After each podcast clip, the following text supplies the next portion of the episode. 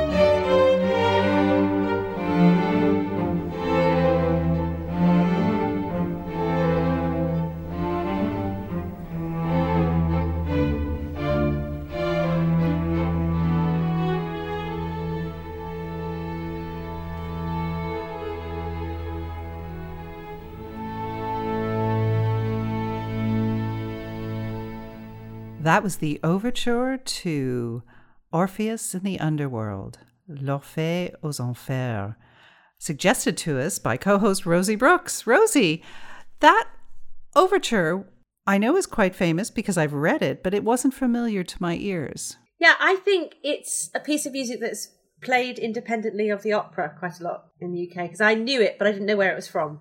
I think I'm, I could be wrong, but from what you're saying, this may be the case that it's played more in the UK than it is in the US. Yeah, yeah, that sounds right. Well, to that point, I've done a little research on the popularity of this opera, Orpheus in the Underworld. Aside from the popular overture, which does get played independently, and of course that that that that number which appears more places than I can count. We will get to. It's towards the end, everyone, so don't hold your breaths. But this is quite a popular opera in terms of worldwide productions. In the last decade, there have been 112 separate productions, 740 separate shows playing of this opera and those 112 productions. But if you look at the US and the UK, I found this astounding. Again, same time period at the last decade. There were seven different productions and it played 34 different times, whereas in the United States, five productions, but it only played nine times. Oh, wow. Okay. Yeah. This explains the phenomenon that I had talking to you about this, where you were very much more familiar with this, Yeah. this show than I was, which I found interesting. Needless to say, it's popular in France as well, but not as popular as a couple of other Offenbach operettas. Yeah, that is. As you said, the Tales of Hoffmann is Offenbach's probably most famous work, but actually the Can Can from this is the most famous piece, you know, in terms that he's known for. If, if you had to name a piece of music by him, then it would be the Can Can from Orpheus in the Underworld, as opposed to the whole opera of Tales of Hoffmann. And I dare say that most people who would say, oh, yeah, that's the Can Can, don't have any idea who Jacques Offenbach might be and that Yeah. it fits, that it comes from a show. Yeah. It's just a it because the can can is a style of music meant to accompany dancers that existed. It's not simply this one song, No, no, no. but it's a style of music. But this is just an incredibly successful one. He wrote, I believe, over a hundred operettas, which is amazing. This was what he did. He was very talented and very popular and very successful with it. But La Belle Hélène and La Vie Parisienne are two of his other often produced to this day operettas. Yeah. And is Orpheus in the Underworld the most famous operetta that he, most popular operetta? It is worldwide, but interestingly, in France, in the last decade, there were more Yeah. productions of La Belle Hélène and La Vie Parisienne. And by the way, a mm. shout out and thank you to Operabase for helping me figure out these details.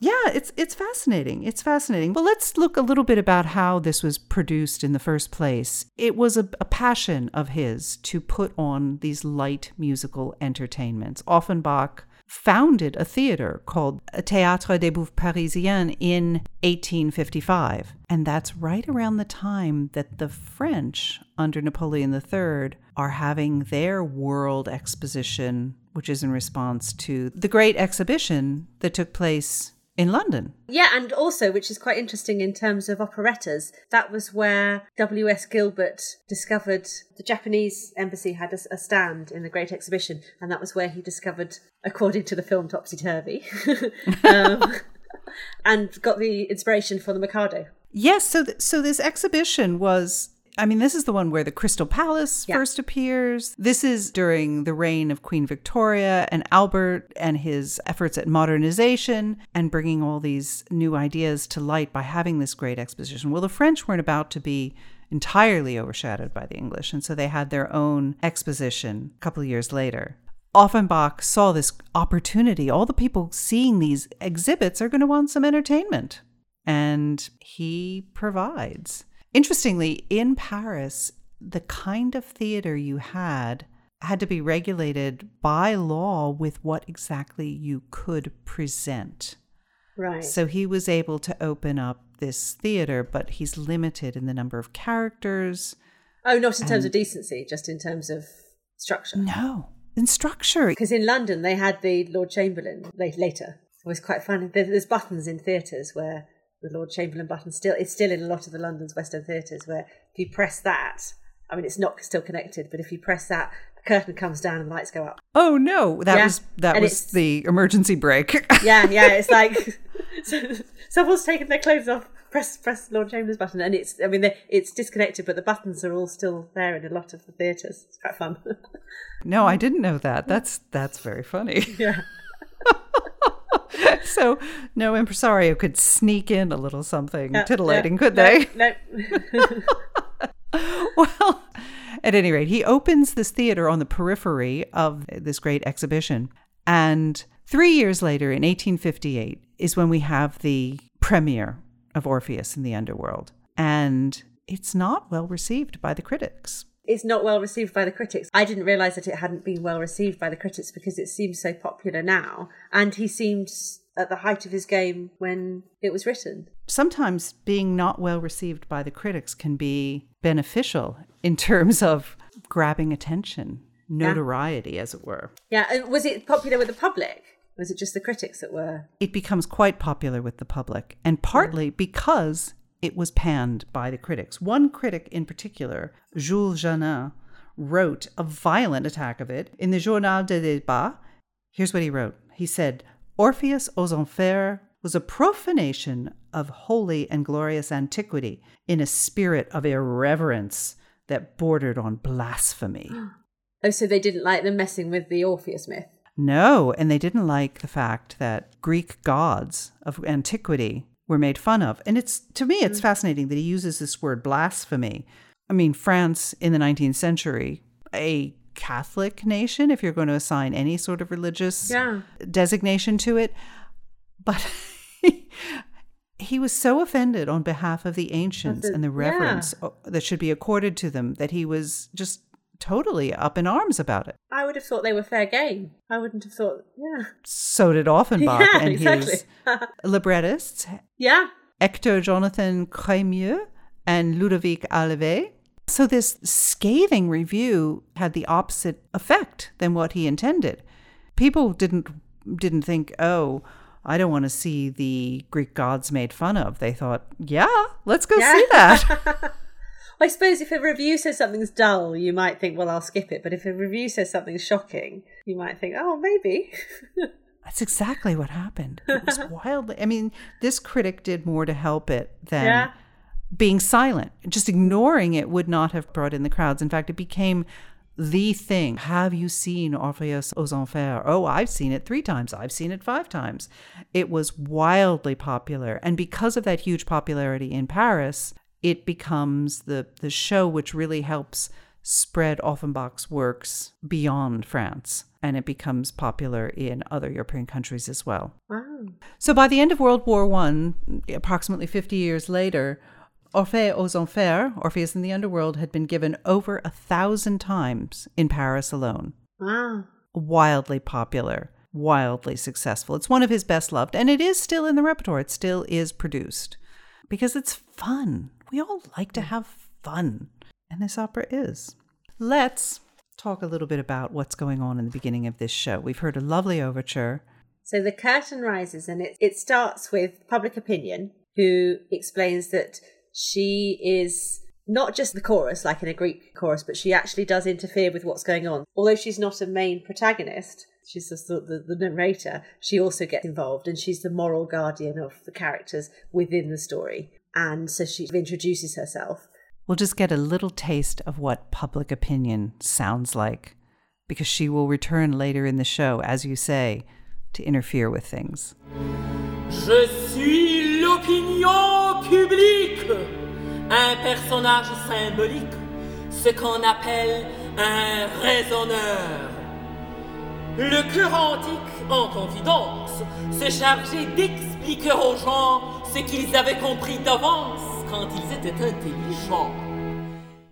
Well, that was just a little sample of the character named Public Opinion in Orpheus in the Underworld by Jacques Offenbach. So, Rosie, once Public Opinion has set the stage, we open on the action of our characters.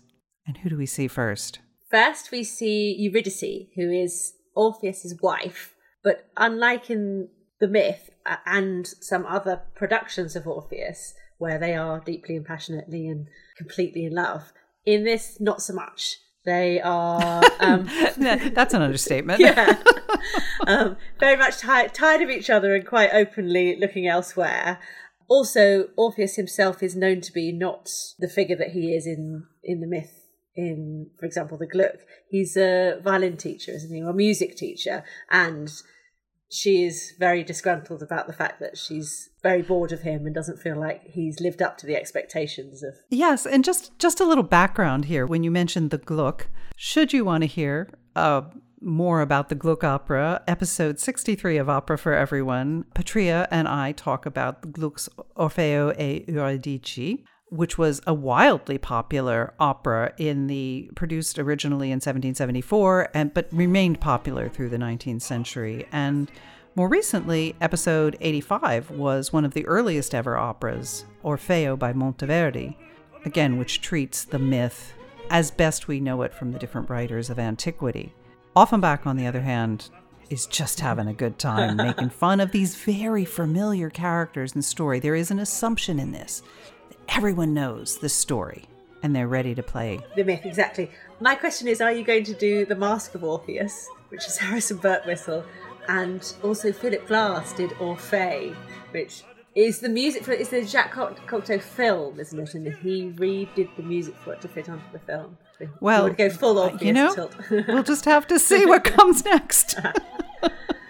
But in this particular version, that it's this is probably the furthest away from their original character settings in the sense that they are disgruntled with each other, so they actually want to part, and they're Yes. one is going off in one direction, and one's in the other. So at this stage, uh, Eurydice is waiting to go and meet her lover, and then Orpheus comes on stage, and he's wanting to meet his lover, but they bump into each other and realise yes.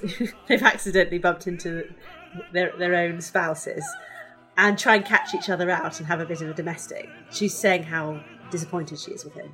Yes, well, if you know anything about Orpheus, you know that one of his great powers is his power to charm through his musical talents and his playing of the lyre, or in this case, it's a violin.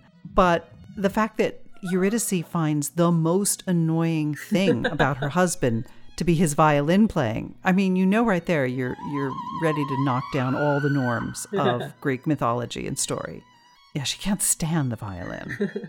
So they have their domestic, and then she says, "Well, why don't we separate then? If you know this this is wonderful, we can just go our separate ways." And he points out he has a reputation to maintain, so she's stuck with him, and he's stuck with her.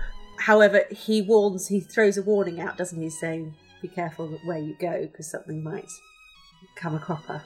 But he doesn't say what. Just-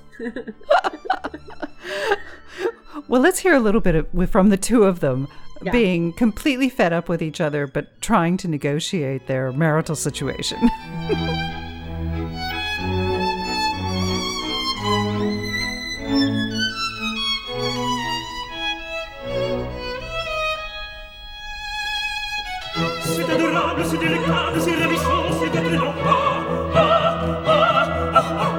c'est adorable, c'est délectable, c'est ravissant, c'est entraînant. Ah, ah, ah, ah, ah, ah. C'est assommant, c'est irritant. Ah, c'est charmant, c'est ravissant. C'est assommant, c'est irritant. Ah, c'est charmant,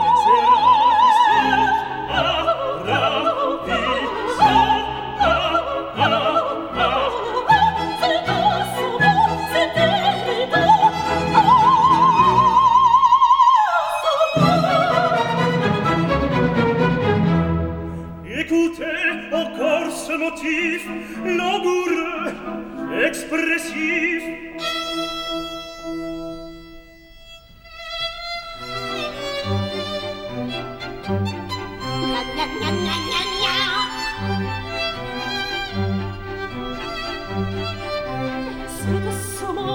C'est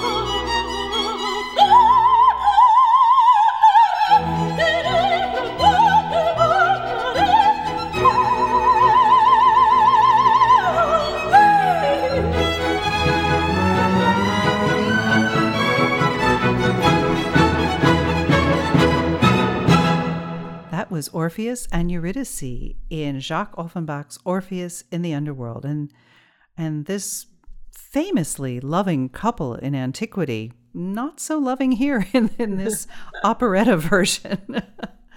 Rosie, they don't like each other. No, and they, they both referenced their, that the other one has a lover, so they both openly know the other one is not faithful.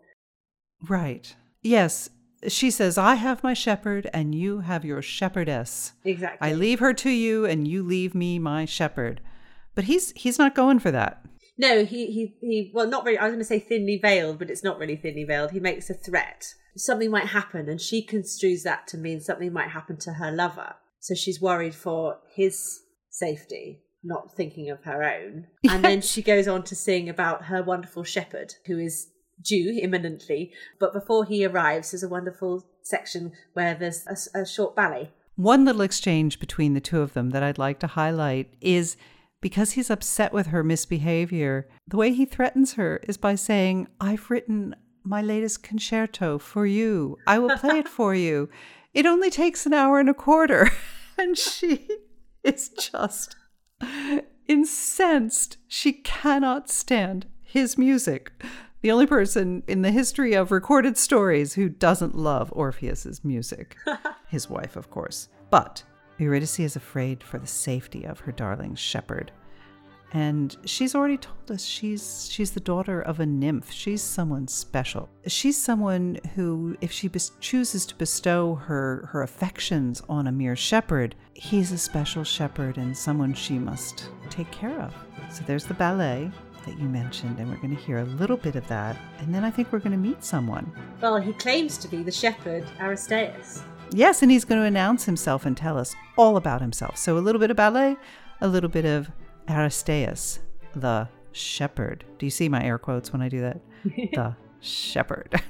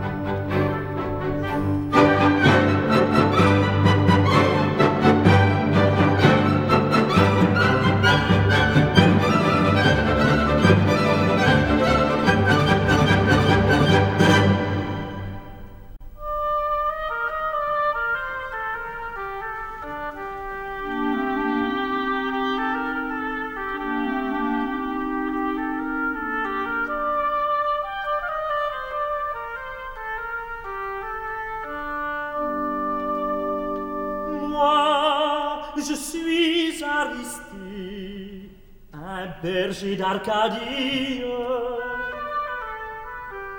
E fabbrico de ivre de mélodie sachant se contenter des plaisirs innocents que les dieux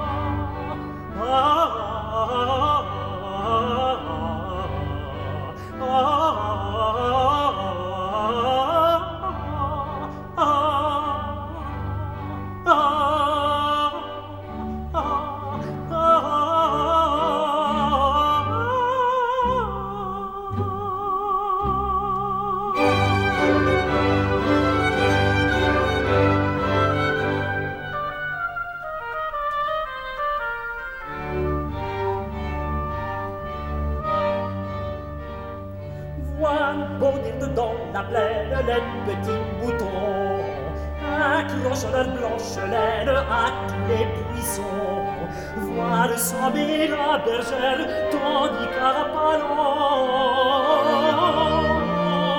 Le Belgique la préfère, viens-t'y là sur blanc, là sur blanc, viens-t'y là sur blanc. Voilà la fête, voilà la fête du bonheur, le vrai bonheur, le vrai bonheur d'un tendre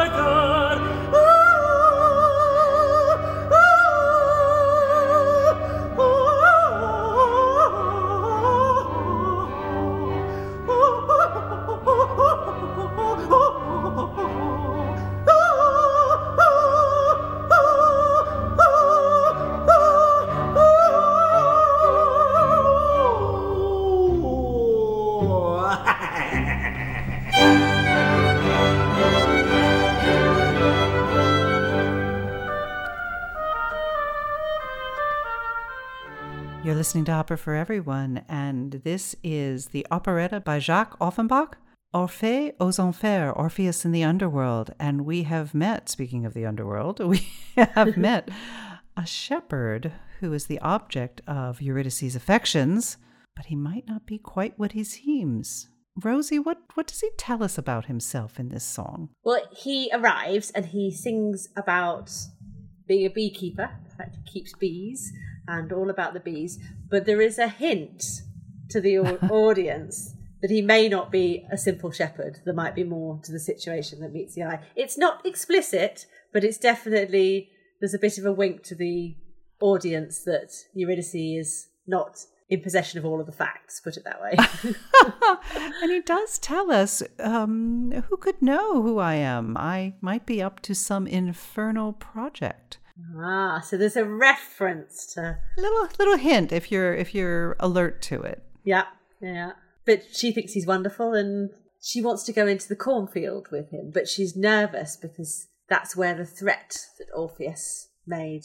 Yes, she says, My husband knows all. He's spied on us and he's laid traps for you in the field. Don't go in. And does he mind her advice? No, he says it's absolutely fine and, and frolics and says there's nothing to worry about. And because she thinks that he's the one in danger, she follows him into the cornfield. Uh oh. Yeah. And when she goes into the cornfield, do they frolic together? momentarily, possibly, but um, there's a shriek, I think, it depending on the production. And again, depending on the production, whether you see a snake appear in a hand in a sock or whether or not it's just a figment of your imagination. She's bitten by a snake, mortally wounded, and at this point she realizes she's dead. Yes, and at this point, Aristaeus throws off his shepherd's costume Yes. and he becomes himself again, Pluto, god Yes. of the underworld. So it was a trap all along. Uh, he's going to take her down to the underworld. And this is where she writes a letter to Orpheus to explain that she's dead and is going to the underworld with Pluto. Right. And there's there's an implication there that she's not writing this all of her own free will. It's being directed mm-hmm. by Pluto. Mm-hmm. And they deliver it to Orpheus. And in all of this, in her death, she sings this lovely song, mm-hmm. interestingly. Death comes to me smiling. Yeah? Because it's made very clear to her she gets to continue being with this new lover once she's died.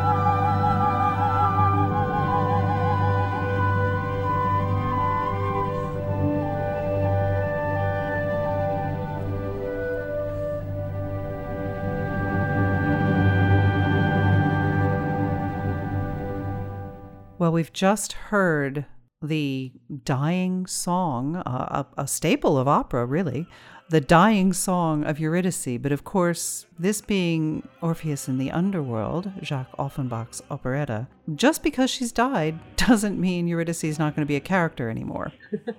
she, we're going to meet her down in hell later. But meanwhile, back on Earth, Orpheus has returned home. To find a letter. The letter. It, she explains that what's happened, that she's been bitten by a snake and that she's dead. Yes, it's wonderful. How can she be dead? Then he says, Well, she must be dead when she says so herself. One of my favorite lines in the operetta. She tells me she's dead. It must be true. And so it is true. she is dead. He's thrilled because it sorts out all his problems, doesn't it? it it's a very neat conclusion to situation, and he's not very subtle about it. And all's well that ends well. But then public opinion gets involved and explains that he has a moral duty to chase after her and retrieve her because she is still his wife. Yes, public opinion will not stand for him celebrating the death of his wife. He must do everything he possibly can to go get her. So instead of seeing Orpheus as this person who who comes up with this great plan and braves untold dangers, it's really just expected of him by public opinion in this rendition. Yeah, everything he does that seems to be due to moral fibre is just because he's bullied by another character. Yes, with with the fabulous name of public opinion. So let's hear a little bit about him celebrating his freedom, and then the celebration is cut short by public opinion setting him straight. Ciel, l'opinion publique, qui me poursuit déjà Ciel, l'opinion publique,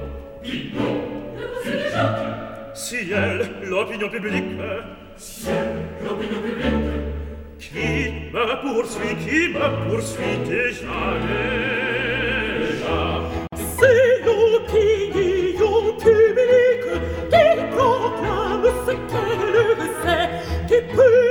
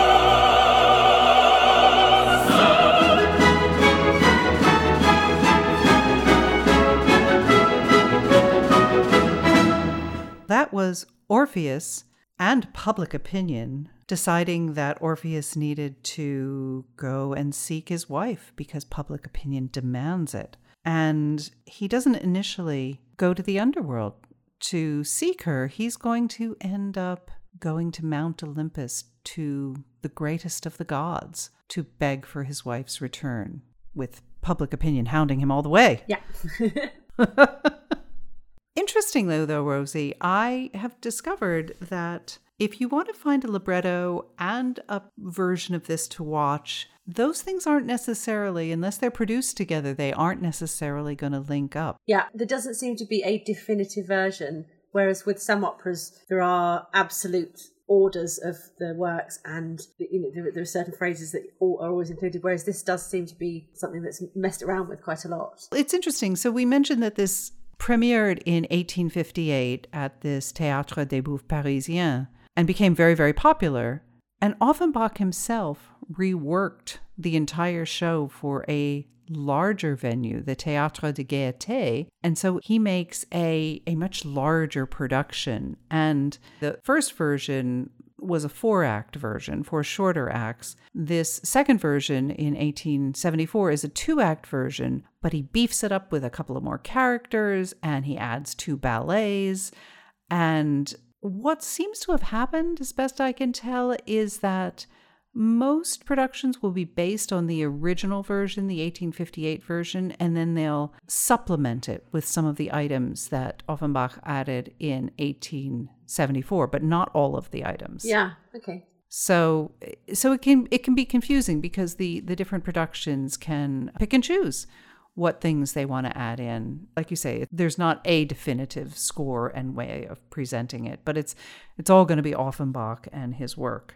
And there are a lot of characters, aren't there? I mean, compared to some operas where there can be like I don't know five or six, there's there's a good twelve on the list if you go full on, in Yeah. terms of all of them. If you, if you include all the gods, there's, there are a lot of names. Well, that's where we're headed next. We're headed up to Olympus. But let's let's hear just a tiny bit of this end of the first act or the end of the first tableau as it's sometimes called of the four tableaus. So different settings really.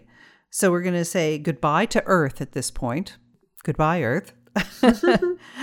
and public opinion and Orpheus are on their way.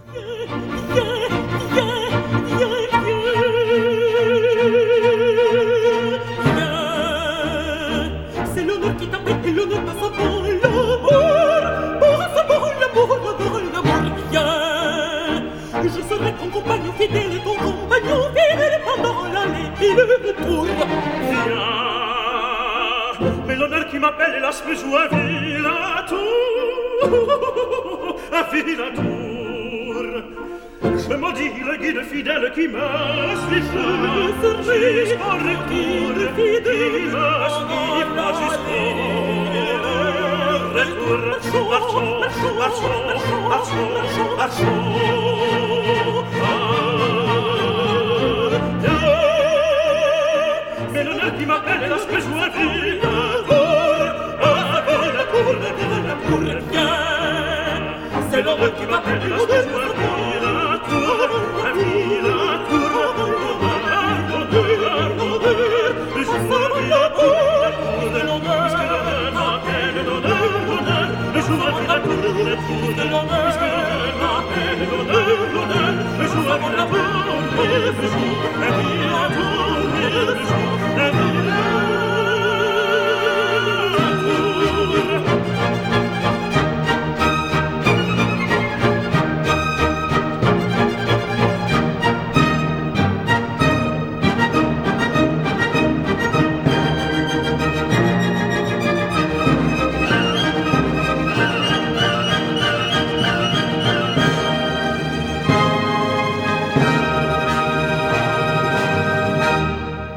is Opera for Everyone, and we are listening to Orphée aux Enfers, Orpheus in the Underworld by Jacques Offenbach. And we have left the earth, and we are now on Mount Olympus with all the great Greek gods. And when we first join them on Mount Olympus, they're very sleepy, these gods. They- they're all just reclining and saying, Let us sleep. Apart from two, which is Venus and Cupid, who creep in quietly and join the other gods sleeping, so they're not caught out about what they've been up to overnight. Oh, the goddess of love and her little helper. They may mm-hmm. have been up to some mischief, perhaps. The operatic equivalent of what is it, the Walk of Shame? yeah.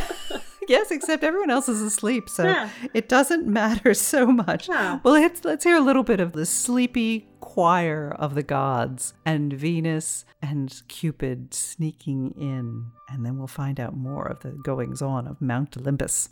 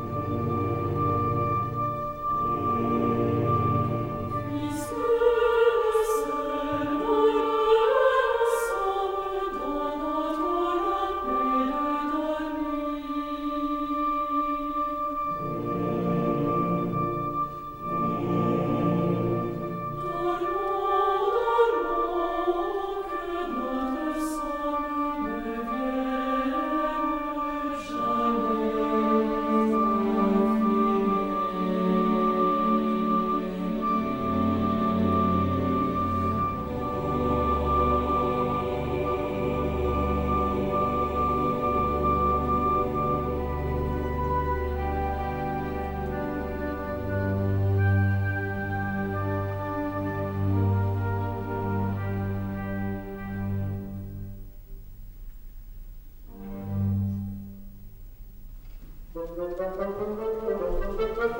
you.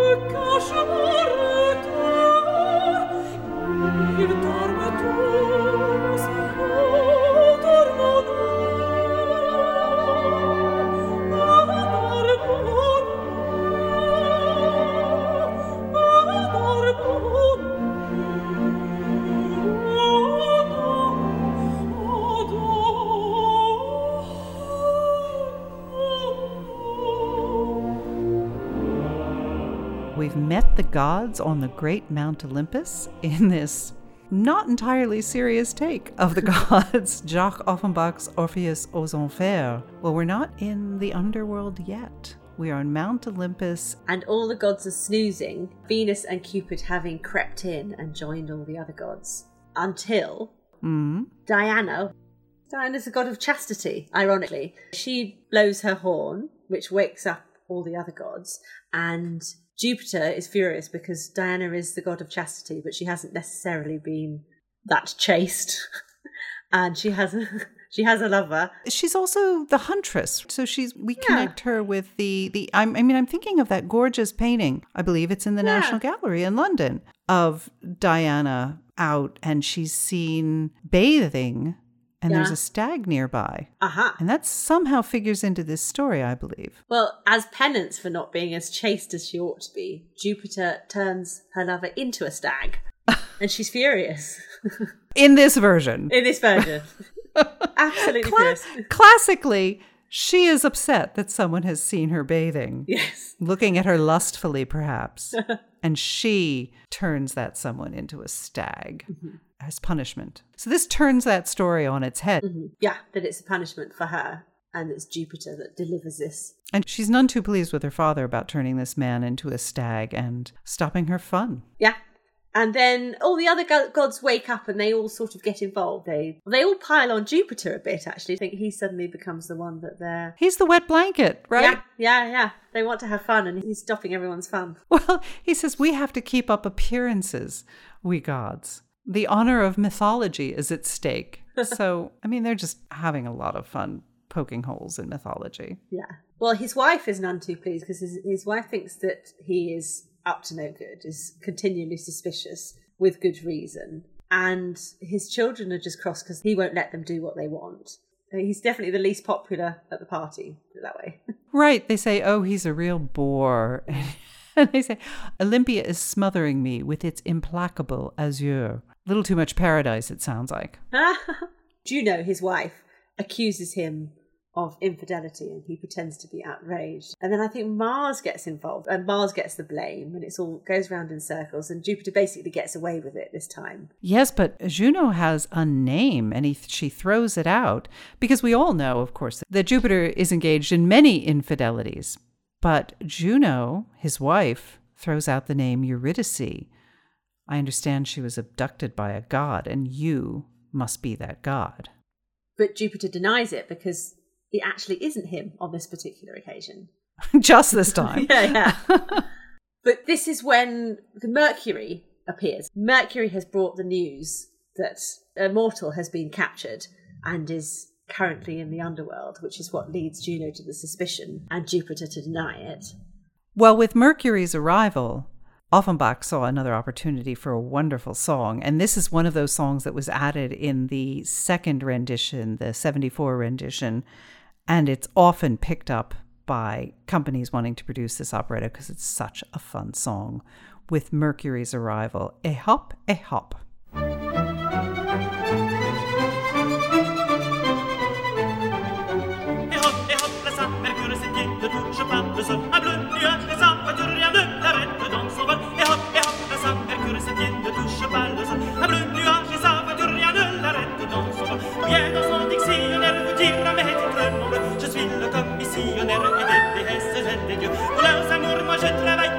Actif, agile, intelligent. Aucun, tu sais, ma médaille, une médaille en vif argent. Et hop, et hop, là ça, Mercure ses pieds ne touche pas le sol. Un bleu nuage sa voiture, rien ne l'arrête dans son vol. Et hop, et hop, là ça, Mercure ses pieds ne touche pas le sol. Un bleu nuage sa voiture, rien ne l'arrête dans son vol. Je suis le dieu de l'éloquence, les avocats sont mes enfants. Ils me sont d'un secours les mortels dedans. Je dois, comme dieu du commerce, détester la fraude et le don. Et je sais par raison inverse les aimer comme dieu du vol. Car j'ai la main fort indirecte et quelquefois le bras trop long. Quand il était berger d'admettre, j'ai chippé les bœufs d'Apollon. Tout en étant le dieu des drôles, je suis le plus drôle des dieux. J'ai des ailes sur les épaules, au talon et dans les cheveux. Jura mon maître, c'est le maître à toute sauce. Il finira par me mettre, par me mettre dans sa baromètre pour savoir, pour savoir le temps qu'il fera, pour savoir le temps qu'il fera.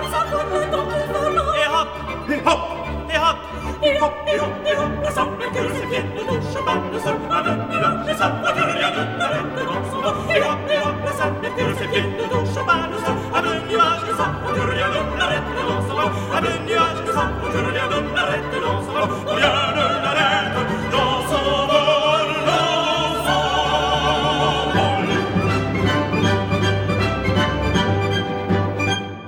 This is Opera for Everyone, and we're listening to Jacques Offenbach's Orpheus in the Underworld.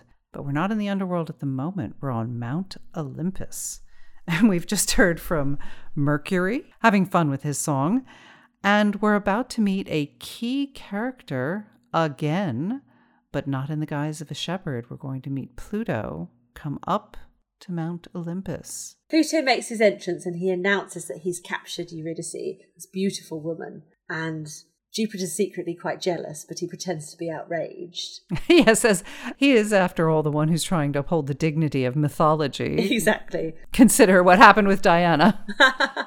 All the other gods are just appalled as they always are with his behaviour. yes, they are. And Pluto just enjoys seeing Jupiter diminished in the eyes of the other gods. So Pluto sings his song, which is Happy Divinities, which is introducing his his take on life, isn't it? Really? Yes, and he's he's quite happy to make fun of all the other gods because he thinks they're just a little too full of themselves.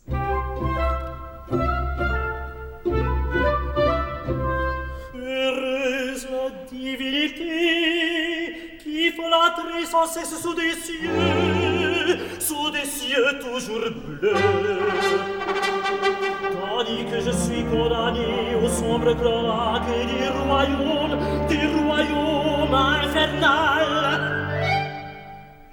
Ici l'on respire une odeur de déesse et de lave, une suave odeur de myrte et de de nectar et d'ambroisie.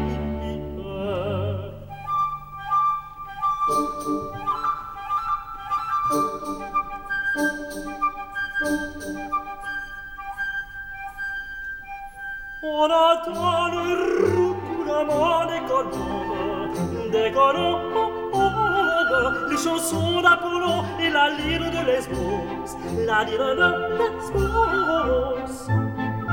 Voici les narrateurs, voici les musons, les grâces, les grâces, les grâces ne sont pas loin, non. Grâces ne sont pas loin. Vous les danser, calmes et bondisantes, au douce clarté de la lune, de la lune, de la lune, de la lune.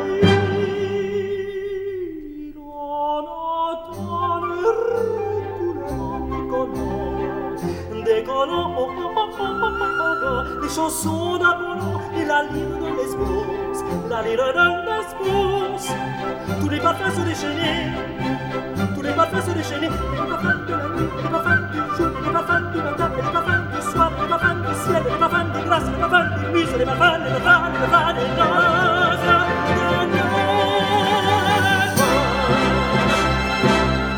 Pluto has just made fun of all the Olympian gods on his visit up there, and the other gods are not upset with Pluto, except Jupiter, of course. And the other gods are upset with Jupiter because they've had enough of how tranquil and wonderful Mount Olympus is. They've got bored. There's nothing to, there's no entertainment. And even when his wife has gone off earlier to have a bite to eat, it's like, ugh, nectar and ambrosia again. and they all grumble at, at the thought of nectar and ambrosia.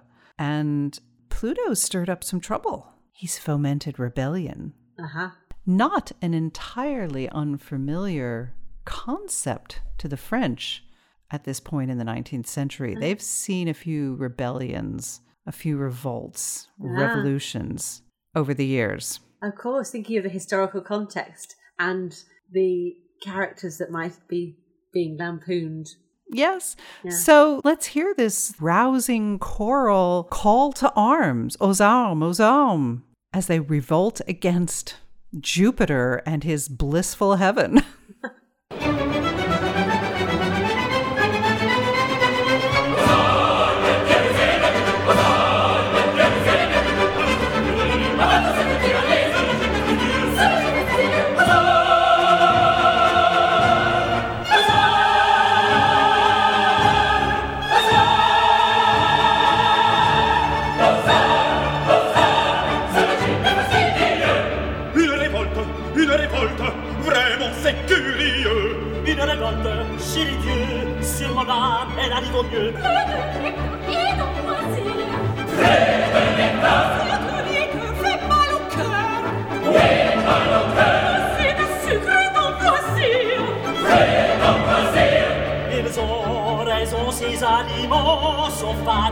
Parlez-moi de ceci, de ceci, camarades.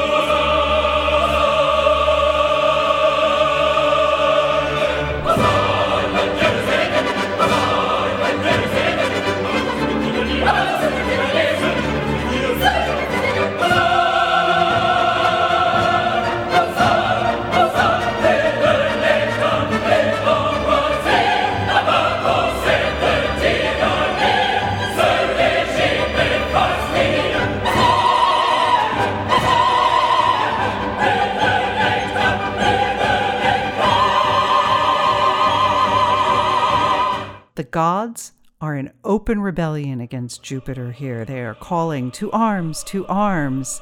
It's now at a stage where they're all getting involved and they've decided not just to attack his, his thought processes and everything, but they're going for the jugular. They're actually going for his appearance, saying that not, not only is he not the moral character he claims to be, but also, were it for want of trying, there's, there's reasons why he wouldn't necessarily be appreciated in his current form, so he has to change himself into various different, more desirable characters. You're you are much too kind. They'd call him ugly. they say. Jupiter, you're ugly. the only way you can seduce a woman is to change your form. Thank goodness for you, you're a god and you can. Don't talk to us about propriety and morality and trying to uphold the dignity of mythology. You're a mess. ha ha ha. I think this is my favourite track.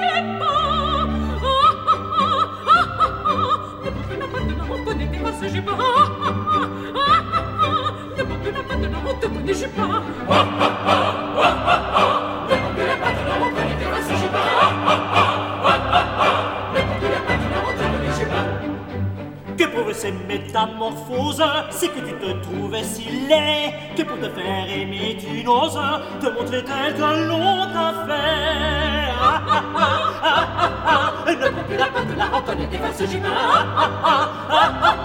Ne prends plus la patte là, on te connaît ah, ah, ah, ah,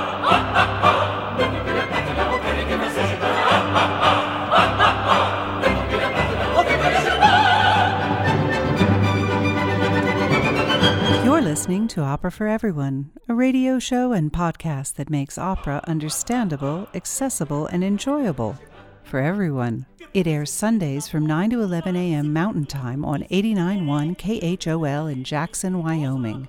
KHOL is Wyoming's only community radio station. If you like what you hear, please subscribe to the Opera for Everyone podcast on iTunes, SoundCloud, or wherever you get your podcasts, where you can find a rich trove of past episodes. I'm your host today, Pat Wright, joined by special guest co host Rosie Brooks. Stay with us, the second half of today's show is coming right up. Welcome back to the second half of Opera for Everyone. I am your host, Pat Wright, and I am still here with Rosie Brooks. Hey, Rosie. Hiya. I'm so glad you're here. Hey, what did you think about that song we played at the end of part one? That's my favourite one from the whole operetta, I think. It's just, it's one of those ones that sends you out humming. I mean, we're not ready, we're not quite at the end of, of the first act or the second tableau, as, as it might be referred to, but it's it's a cheerful, bouncy song and just fun because it's fomenting rebellion against Jupiter. Well, this is the time of the show when we want to make sure to thank the people involved in the production of the CD that we're listening to today. This is a 1997 recording of the orchestra and chorus of the Opera of Lyon. Conductor Marc Minkowski and Eurydice is sung by the wonderful Natalie Dessay. Orpheus by Yann Beuron. Pluto, Aristaeus, is Jean Paul Fouchécourt. Jupiter, sung by Laurent Naouri. Public Opinion by Ewa Podleś. Venus is sung by Véronique Gens. And Cupid, Patricia Petibon. So, thank you to those artists as well as everyone else involved in the production of this gorgeous music that we've been listening to. And speaking of people who were involved in the creation of this, I want to just circle back and talk a little bit about the librettists for this. It was the duo of Hector Jonathan Crémieux and Ludovic Halévy. Halévy and Crémieux together worked on a number of operettas for Offenbach, I think five that they collaborated on. But interesting, Halévy's most frequent collaborator on operettas for Offenbach was Henri Meilhac.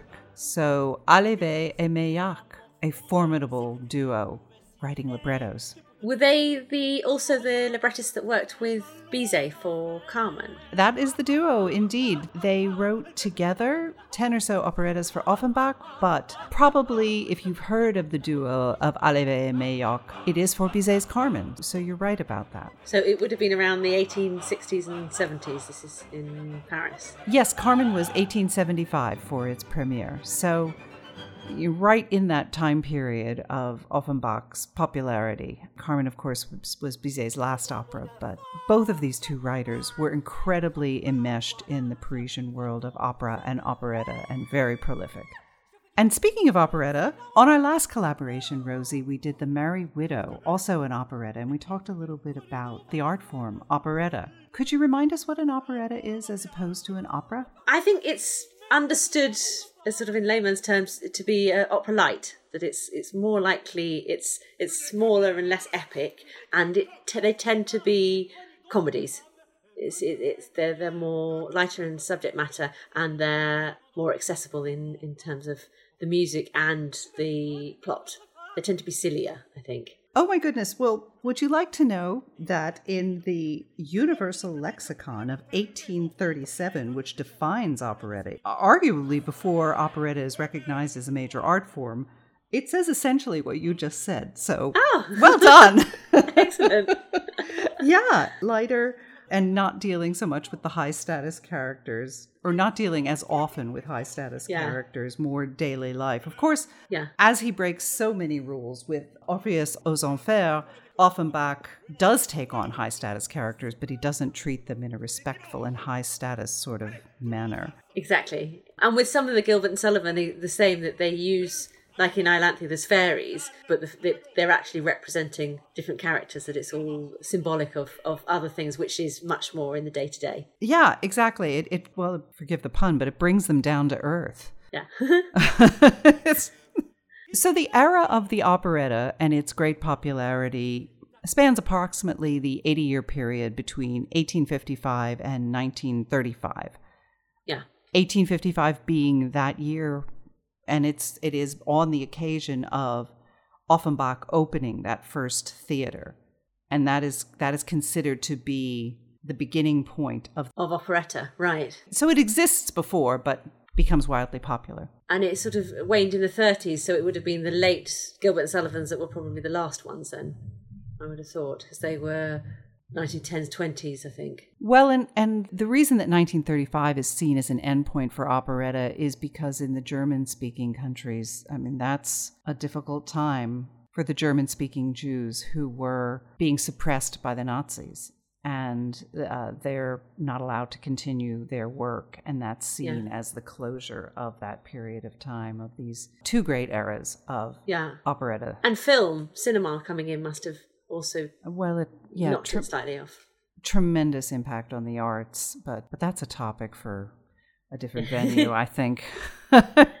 we we can return to Offenbach and just a, a mention about his theater. I, I think I brought up the subject earlier about the fact that when Offenbach first opens his theater in Paris, on the periphery of the Great Parisian Exhibition of 1855, he's limited because you had to get a particular license for your opera house. That performing license would limit the number of characters you could have in your shows. Would it mean that it had to be a certain number less or more? An upper it set an upper limit. Upper limit, right. So when he first got his license and all of his early operas, he could only have 3 singing characters and for an extra fee he could add a fourth character but they couldn't oh, I sing. see. Wow, okay. that's some that's some real government regulation. there. Yeah, because there's there's loads of characters in uh, Orpheus in the Underworld. There's there's like about fifteen, aren't there? Well, two answers. Orpheus in the Underworld opens three years after the theater in 1858. And by this point, Offenbach had gained a very important fan and supporter, none other than Louis Napoleon, head of state. And because Louis Napoleon was a big fan, he was granted an exemption and allowed to have more characters on his stage. And he really took it. And he did.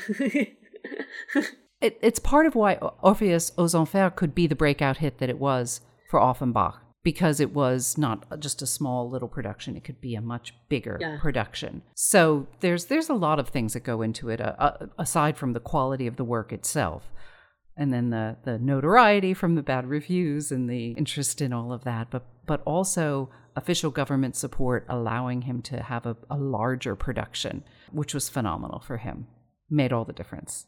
Also, in the period after Orpheus in the Underworld is presented, 1858 to 1870, Vienna, a city well known for great success with operettas, Offenbach had 46 different shows produced in Vienna during just over 10 years. Amazing. He was utterly successful in the capitals that mattered in Europe.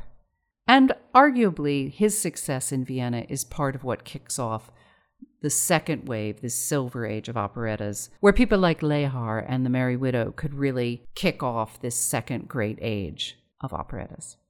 Okay, enough history. I'd like to say we get back to our story, but I can't disappoint people who look forward to the opera helmet quiz. You know, I left that out of one of our shows, and and I heard about it. Boy, did I hear about it! So I can't, I can't leave it out again. do you do you want to do a quick summation of our plot thus far, Rosie? Okay, yes. So we are currently on Mount Olympus, but if I rewind back to the beginning, we start the operetta with Public Opinion, who explains that she's the moral guardian of the characters and the plot. Eurydice arrives and talks about how she's looking forward to seeing her lover, but she's Eurydice is actually married to Orpheus, unhappily. Orpheus turns up, going to meet his lover. They bump into each other and are really disappointed that it's actually their own spouses, and they discuss the fact that, that basically they hate each other. Yeah. He doesn't want a divorce because it would ruin his reputation. So that's that's that. Uh, and he warns her that if she tries any anything, then something terrible will happen. She intimates from that that the terrible thing is going to happen to her lover. But unfortunately, when she meets her lover, who she thinks is a shepherd in the cornfield, she's bitten by a snake because actually the snake was meant for her. The shepherd turns out to be Pluto, god of the underworld, and descends them down to hell. And that's the end of scene one. Is that right? Yeah, I think. And then That's perfect. That's perfect. Yeah, And then yeah. what? And then where do we go and what happens? Then we move to Mount, the top of Mount Olympus, and all the gods are asleep, and Venus and Cupid creep in, having spent the night elsewhere, and pretend to be asleep as well. And then Diana comes in, and Diana, who is normally known to be chaste and Yes, famously so. In, in this, not so much. Jupiter comes in and tells her that he's turned her lover into a stag, and she's really annoyed. Turning that myth on its head. Yes. Exactly. and then all the gods turn on Jupiter because life is so boring and they don't want to have nectar and ambrosia anymore. And that's sort of, I think, where we're up to, isn't it? And they all call him ugly as well and say that he can't, he couldn't get anyone unless he turned himself into something different. Yeah, and we have a little more marital bickering with Juno Yeah. and Jupiter Yeah. at each other, just to carry on the idea that these married couples are, are not getting along. But Jupiter says a thing similar to what Orpheus says about keeping up appearances. Just as Orpheus is concerned about public opinion, Jupiter Yeah. has his own concerns about keeping up appearances. Yes, he has to maintain good moral fibre amongst the gods, Right. the goddesses. Which could be seen as a slight dig at the head of state, who is in fact supportive of Offenbach, because that's often what he was accused of, Louis Napoleon, that appearances were all. So Right. we'll just tuck that one away. well, we're still on Mount Olympus. We're not quite done there. We have a little bit more because onto the scene, one of our major characters approaches. Orpheus. Public opinion and Orpheus arrive on Mount Olympus, and all the gods are rather thrilled, especially at Orpheus because he's this handsome young gentleman. So all the all the goddesses, all over Twitter. they lose sight of their rebellious thoughts and focus on him. yes, yes. And so public opinion explains the dilemma that Orpheus is in, and Jupiter says he'll go down to the underworld and sort everything out. I know it's insane that we're sending the king of the gods from Olympus down into Hades. And that's the end of Act One. Well, yes, and let's talk a little bit about the music here and how Offenbach is going to finish off the middle of the show here as this second tableau concludes. The song of all the gods getting all excited when Orpheus is on the way. He approaches, he advances, is fascinating because once he is on the scene, there's a little bit of the song and I think I'll stop right when it happens. We'll hear the gods being excited, and then we're going to hear this song where he plays on his violin and he lets us know how much he's missing his wife because that's what he's supposed to do. Public opinion has put him up to it. And you know how it's going to be really convincing that he really misses his wife? Just playing the violin. Yes, he's playing the violin, and it's really serious because he's going to play a little bit of Gluck's music. Ah. That's it, isn't it? Yes. So he references a more serious and more earnest relationship between Orpheus and Eurydice, implying that theirs is like those in the Gluck. Exactly. And and to the audience, this would be well-known music, likely. They would understand that Offenbach was taking a little snatch of Gluck's music just because it's so fun. You know, it's part of the parody, it's part of the fun. Yeah. So we'll play the gods awaiting the entrance of Orpheus and his faux sincere missing of his wife. And then we're going to play just a little bit of the Gluck original so you can have some fun with that yourselves if it's not familiar to you.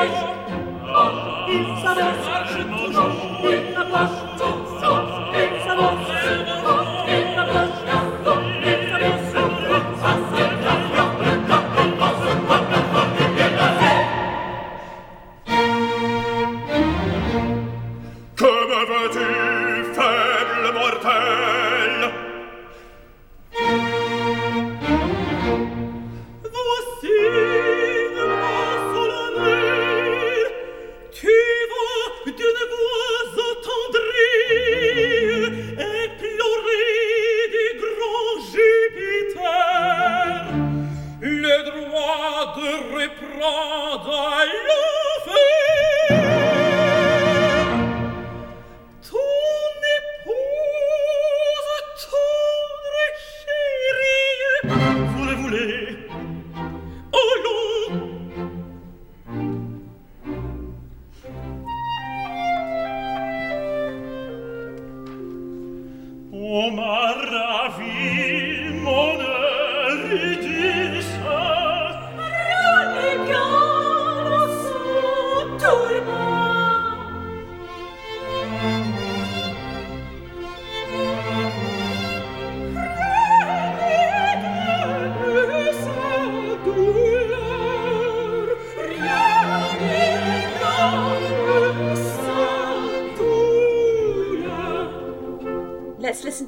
bit of the Gluck so we can compare it. I think for the sadness of Orpheus's character, so it shows how earnest his feelings are and how Offenbach has used that in Orpheus in the underworld. And that's Gluck's Che faro senza Eurydice.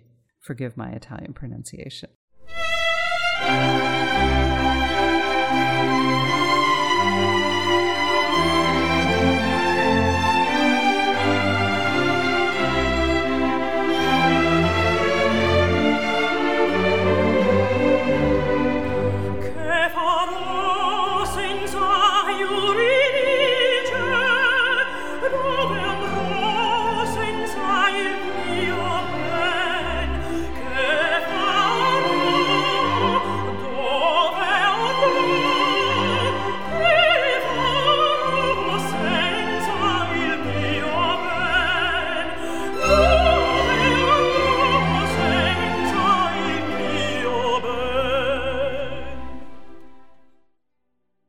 We've heard Orpheus tell us how sincere he is about missing his wife and wishing she could come back. And, much to everyone's surprise, Jupiter vows to get her back. And Jupiter says that he will go down to the underworld and sort everything out because enough is enough. And all the other gods say, well, if he's going, they're all coming with him. Yeah. So, in a way, they've succeeded in their rebellion. They get to leave the nectar and ambrosia behind and the boring, sleepy Mount Olympus and get a taste of Hades. Uh huh. Well, we get a rousing finish to this second tableau, the end of Act One, with them all singing in praise of Jupiter because they're happy with him now. And they're also excited, singing No More Nectar, No More Blue Skies. And now we're going to laugh a little bit. Thanks, Jupy.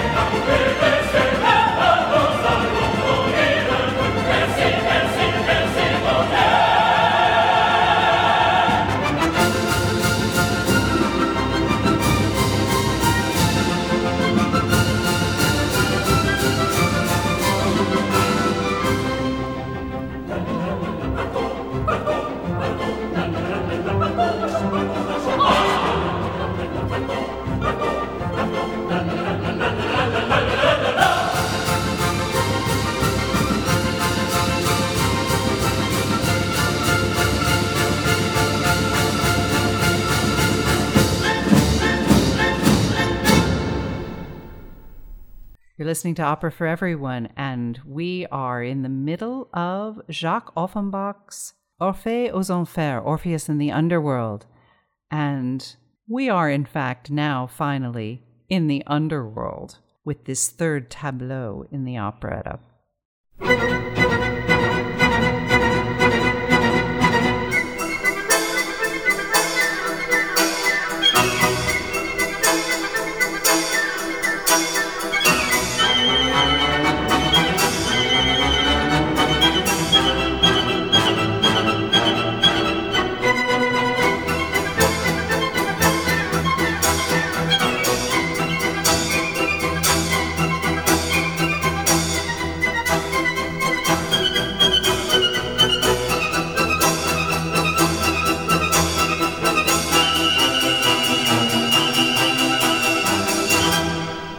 Rosie, I notice in the libretto it tells us we're in the boudoir of Pluton, but he's not there. No, he's got Eurydice locked in as prisoner. He's somewhere else, and she's trapped with her jailer, John Styx, who has to keep her entrapped. Yeah, and uh, there's a reasonable chance that she's going to let us know how unhappy she is with the situation.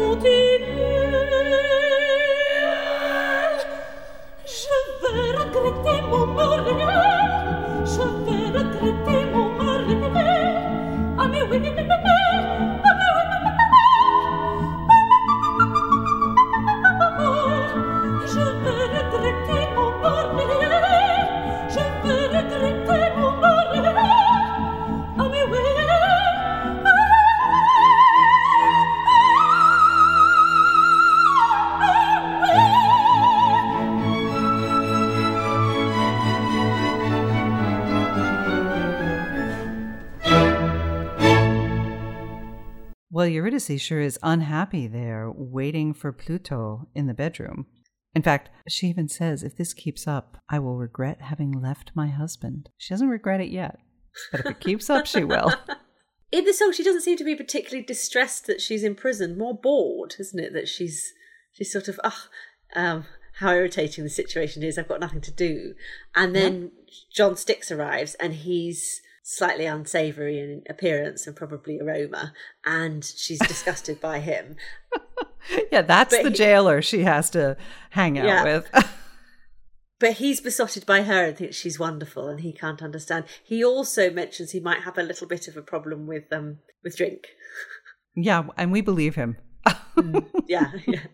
He wasn't always a servant, was he? No, he goes on to explain that he was once the king of Boeotia, presumably before he ended up in the underworld, and should be treated as such. Although Boeotia is actually another in joke because it's supposed to be synonymous with country bumpkins, so he doesn't really get a break at all. And Eurydice just finds him disgusting and irritating. Yes, she does. Poor, poor Eurydice. Poor John Styx. I mean, I love the fact that we don't have the River Styx. We have John Styx standing in for. well, it's a great song that he gets to sing. He doesn't have a big role in this show, but it is a fun song.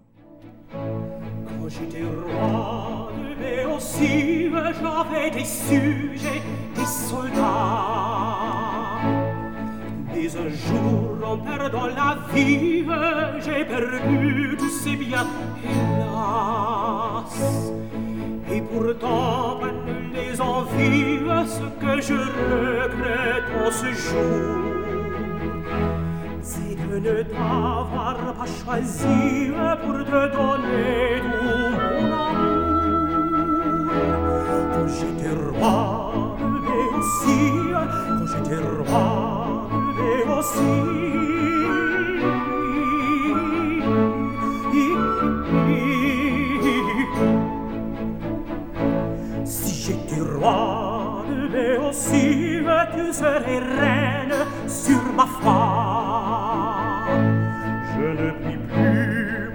difficile t'offrir ma puissance de roi. La plus belle ombre, ma chérie, ne peut donner que ce qu'elle a. Accepte donc, je t'en supplie, dans l'enveloppe de Le cœur de roi, de aussi, le cœur de roi, de aussi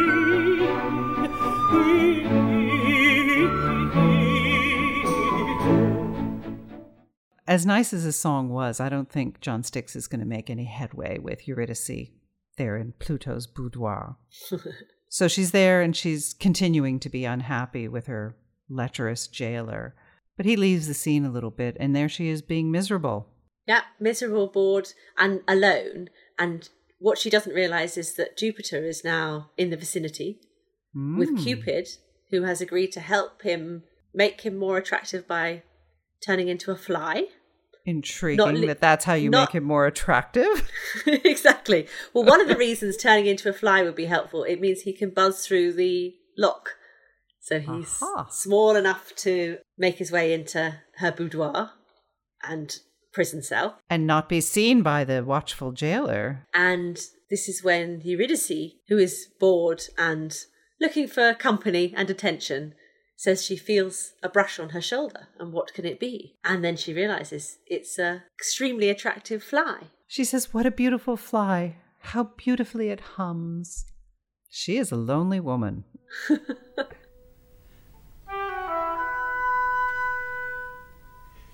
m'a semblé sur mon épaule sentir un doux frémissement.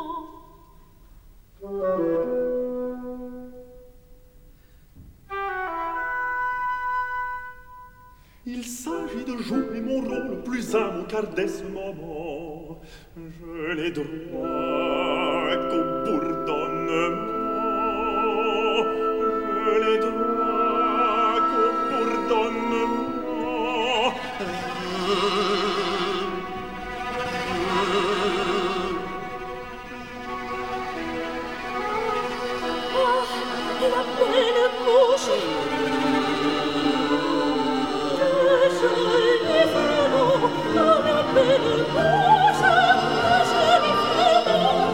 marchons sur la touche, chantons, chantons ma chanson.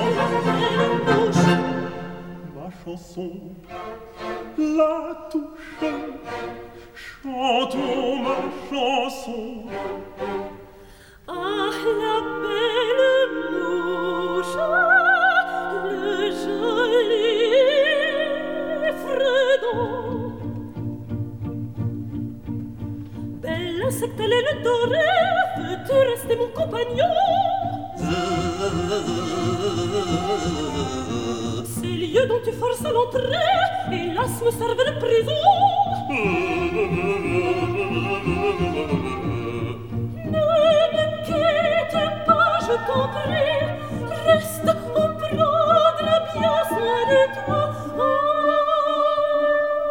je t'aimerai, mouche jolie, reste avec moi, reste avec moi, je t'aimerai, mouche jolie.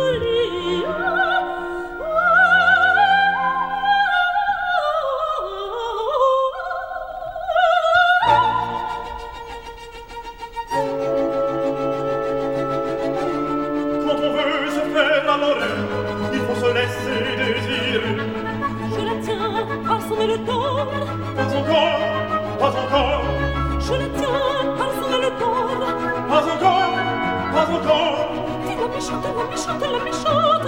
J'ai pris des ailes, ma charmante, ma charmante. Fille la méchante, la méchante, la méchante.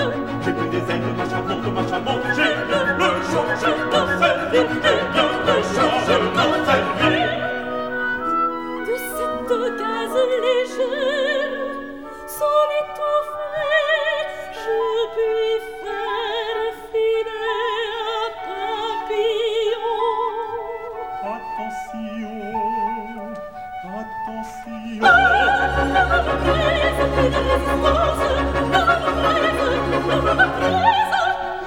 brise d'être les passerelles qu'on passe.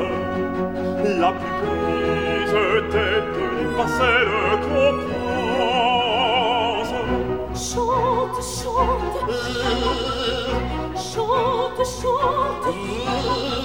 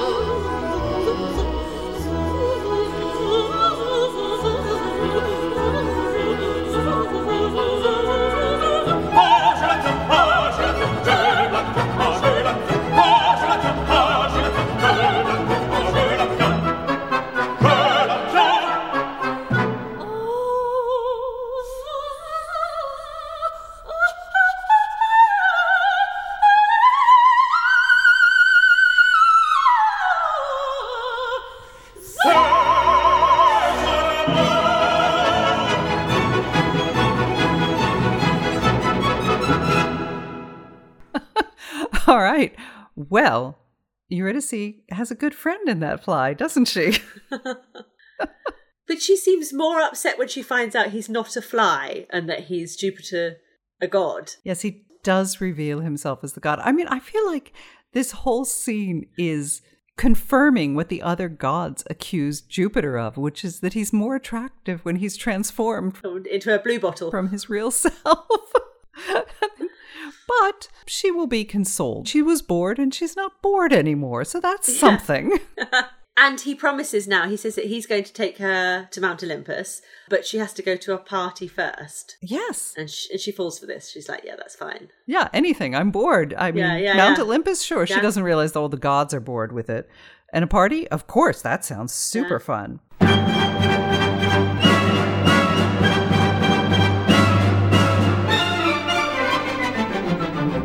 But before Eurydice goes to the party, we have this lovely number where you get a bunch of the flies who are similar to Jupiter, but we have a little dance of the flies in all of their joyous excitement.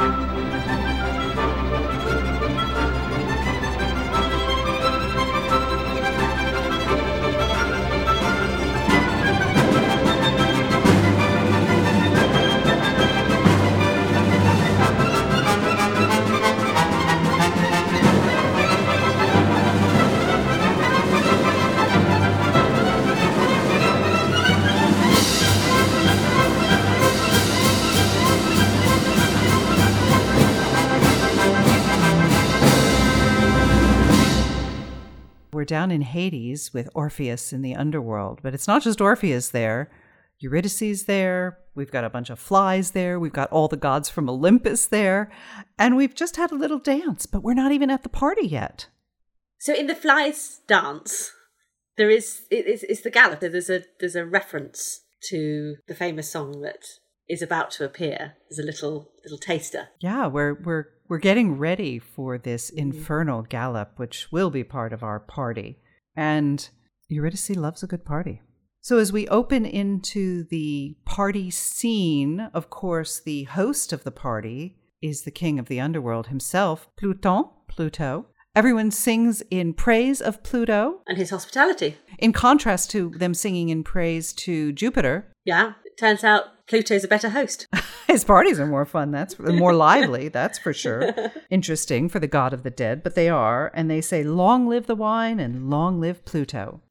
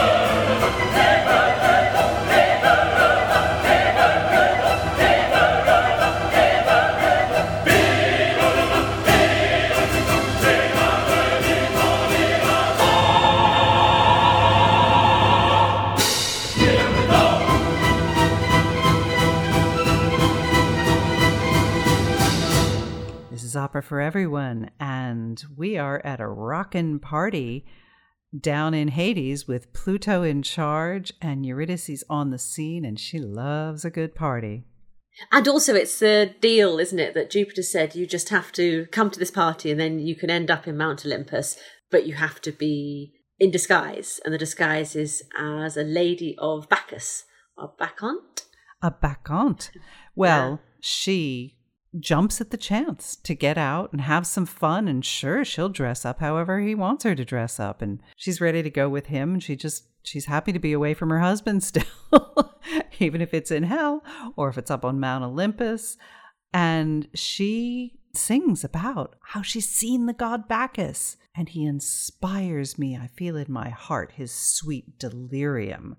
And you think okay she's really living that life J'ai vu le dieu Bacchus sur sa roche fortune, donnant à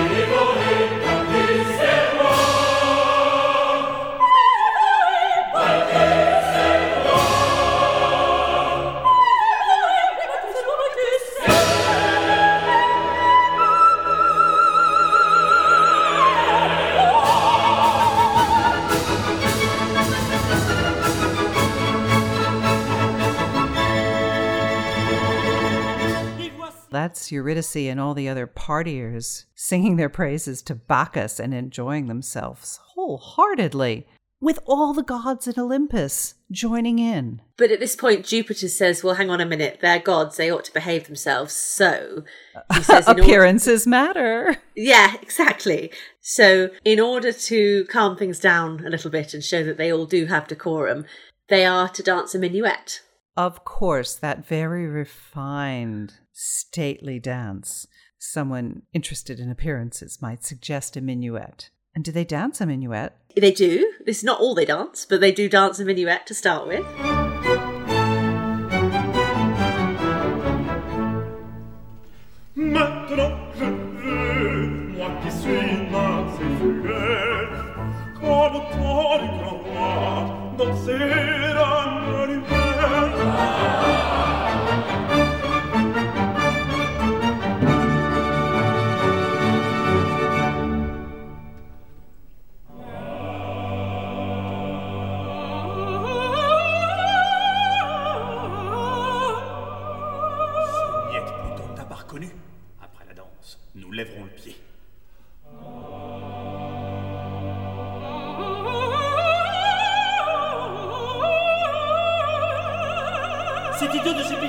Que je n'ai pas reconnu la bacchante.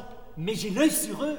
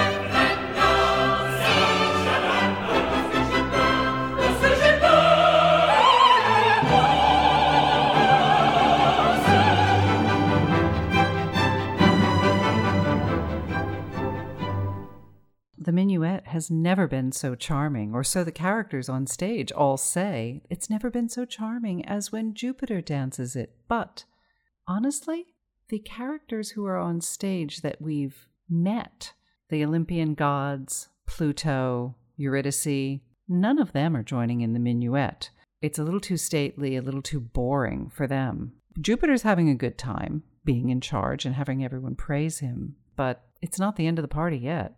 But this is the point the party really gets started, the moment they've all been waiting for.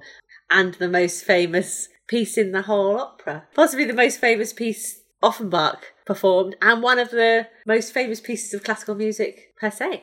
Yes, although I think a lot of people hearing it wouldn't call it classical music. They just think it's the can can. Although the style of dance known as the can can does predate this, this becomes the most famous music associated with the dance can can. But it's not known as the can can in this show. no, in Orpheus in the Underworld, it's called the Infernal Gallop. Yes. The Inferno. Ga- I mean, that's a wonderful name, isn't it? you introduced me to that name. We, we were talking earlier about the fact that this is a much more popular show in the UK than in the US, and I wasn't familiar with this song being called the Infernal Gallop. Good to know.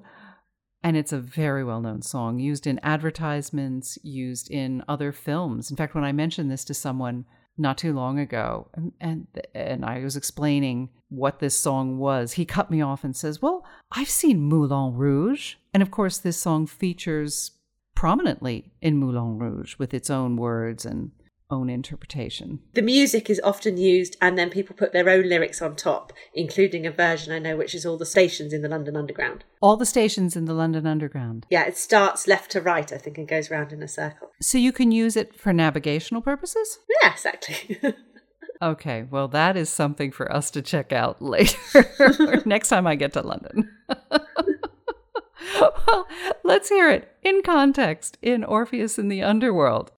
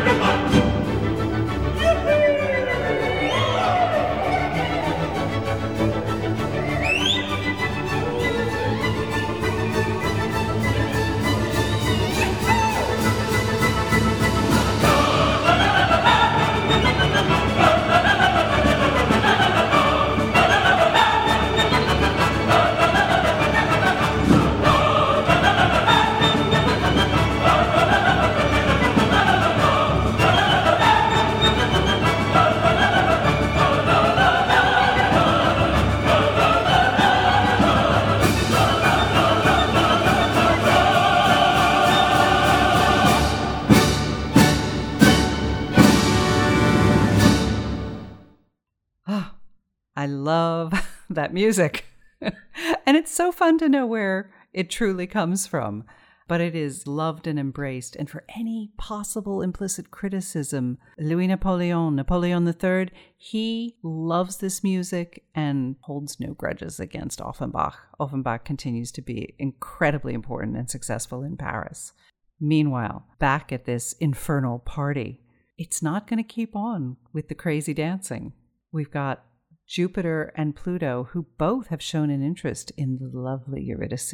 Yeah, so at this point, they're fighting over her, and you don't know which way it's going to go. But then she hears the familiar sound of her husband's violin.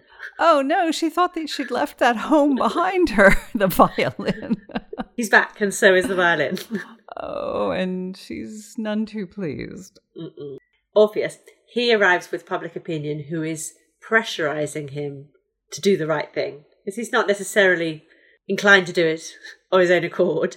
And his position there is to rescue his wife. Like it or not, he's got to rescue her. He's got to rescue her and take her back to Earth.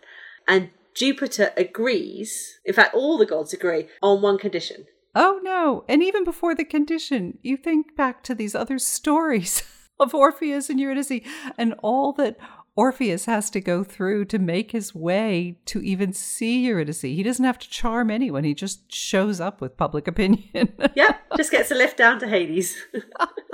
so, what's the condition that Jupiter places on this unlucky husband? This references back to the original Orpheus myth. He's just, he can't look back. He has to guide her back up to Earth without turning round and taking a look at her. That's the deal. And that's referencing the original Orpheus. It wouldn't be Yeah. Orpheus and Eurydice without it. Yeah. so off they go. And it seems to be going quite well. And then Jupiter suddenly realizes, oh no, hang on a minute, he might actually succeed. This can't happen. So he throws a lightning bolt at them. which he can. start- yeah, because he can. Which startles Orpheus, which it would, who accidentally looks round and sees his wife. Oh, so he doesn't live up to the condition. And she plummets back down to the party. hmm But by this point, Jupiter's lost interest. After all of that. so Pluto's given her up. Yeah. Jupiter's lost interest. Her husband, who she was on her way to reconciling with, perhaps, sort of, for the Yeah. sake of appearances anyway, Yeah. he's lost her. So what happens to her? So Jupiter hands her over to Bacchus, so she becomes a a lady of wine forevermore. some, more parties for Eurydice. it's unclear whether she's happy about it or not. It's very I think it depends on the production, how it's how it's portrayed. I certainly the one I saw, she was quite happy to be dancing in because she had just sung that beautiful song in praise Yeah. of Bacchus and how much she enjoyed him, and she seemed quite happy in the production I saw. Have you seen it interpreted? I see well where she looks she looks horrified. Where the the character playing Bacchus was quite unsavoury and she she certainly was trying to pull away from him. So I think it's open to interpretation maybe. And it's obviously the she doesn't have any choice either way. No, she doesn't have any choice. It's amazing she's had as much choice and adventure post snake bite as she has had. yeah. Yeah, exactly. I mean, I suppose given that she's dead, she's she's lucky to be in this situation anyway. Well, no surprise. This final act, this final tableau, the end of the operetta has a big finish. Rosie, thank you once again for joining me on Opera for Everyone. I couldn't have done it without you. Thank you very much for having me. It's been great. Oui, je suis convaincu. Malgré ses injustices, c'est ma femme. Et je veux ignorer ses caprices. Puissant roi des cieux Assez Grâce du boniment, je connais ta demande, allons-y vivement. Fidèle à ma promesse, à tes désirs propices, d'accord avec Pluton, je te rends Eurydice, va. Jupiter me comble, et Pluton est trop bon. Mais j'y mets cependant une condition, condition expresse autant qu'inexplicable que tu n'as pas besoin de comprendre, que diable. Vers le Styx, gravement tu vas t'acheminer, en précédant ta femme et sans te retourner. Si, trop pressé de voir ton aimable Eurydice, tu désobéissais à ce petit caprice, elle t'échapperait pour toujours cette fois. Mais ce n'est pas genre L'on élève la voix Allons Derrière toi va marcher Eurydice. Ne te retourne pas, j'ai dit Qu'on obéisse.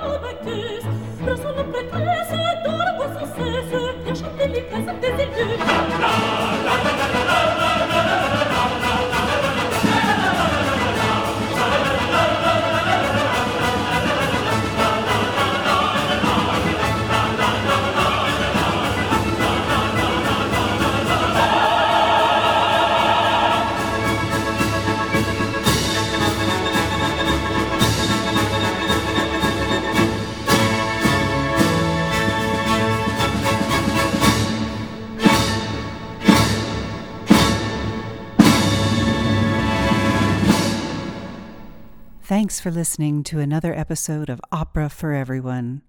I've been your host today, Pat Wright, joined by illustrator and opera lover Rosie Brooks. If you've enjoyed our show and would like to hear more, please subscribe to the Opera for Everyone podcast on iTunes, SoundCloud, or wherever you get your podcasts. Opera can be challenging, but everyone loves a good story, and a story set to music is even better. Our mission is to make opera understandable, accessible, and enjoyable because opera is for everyone.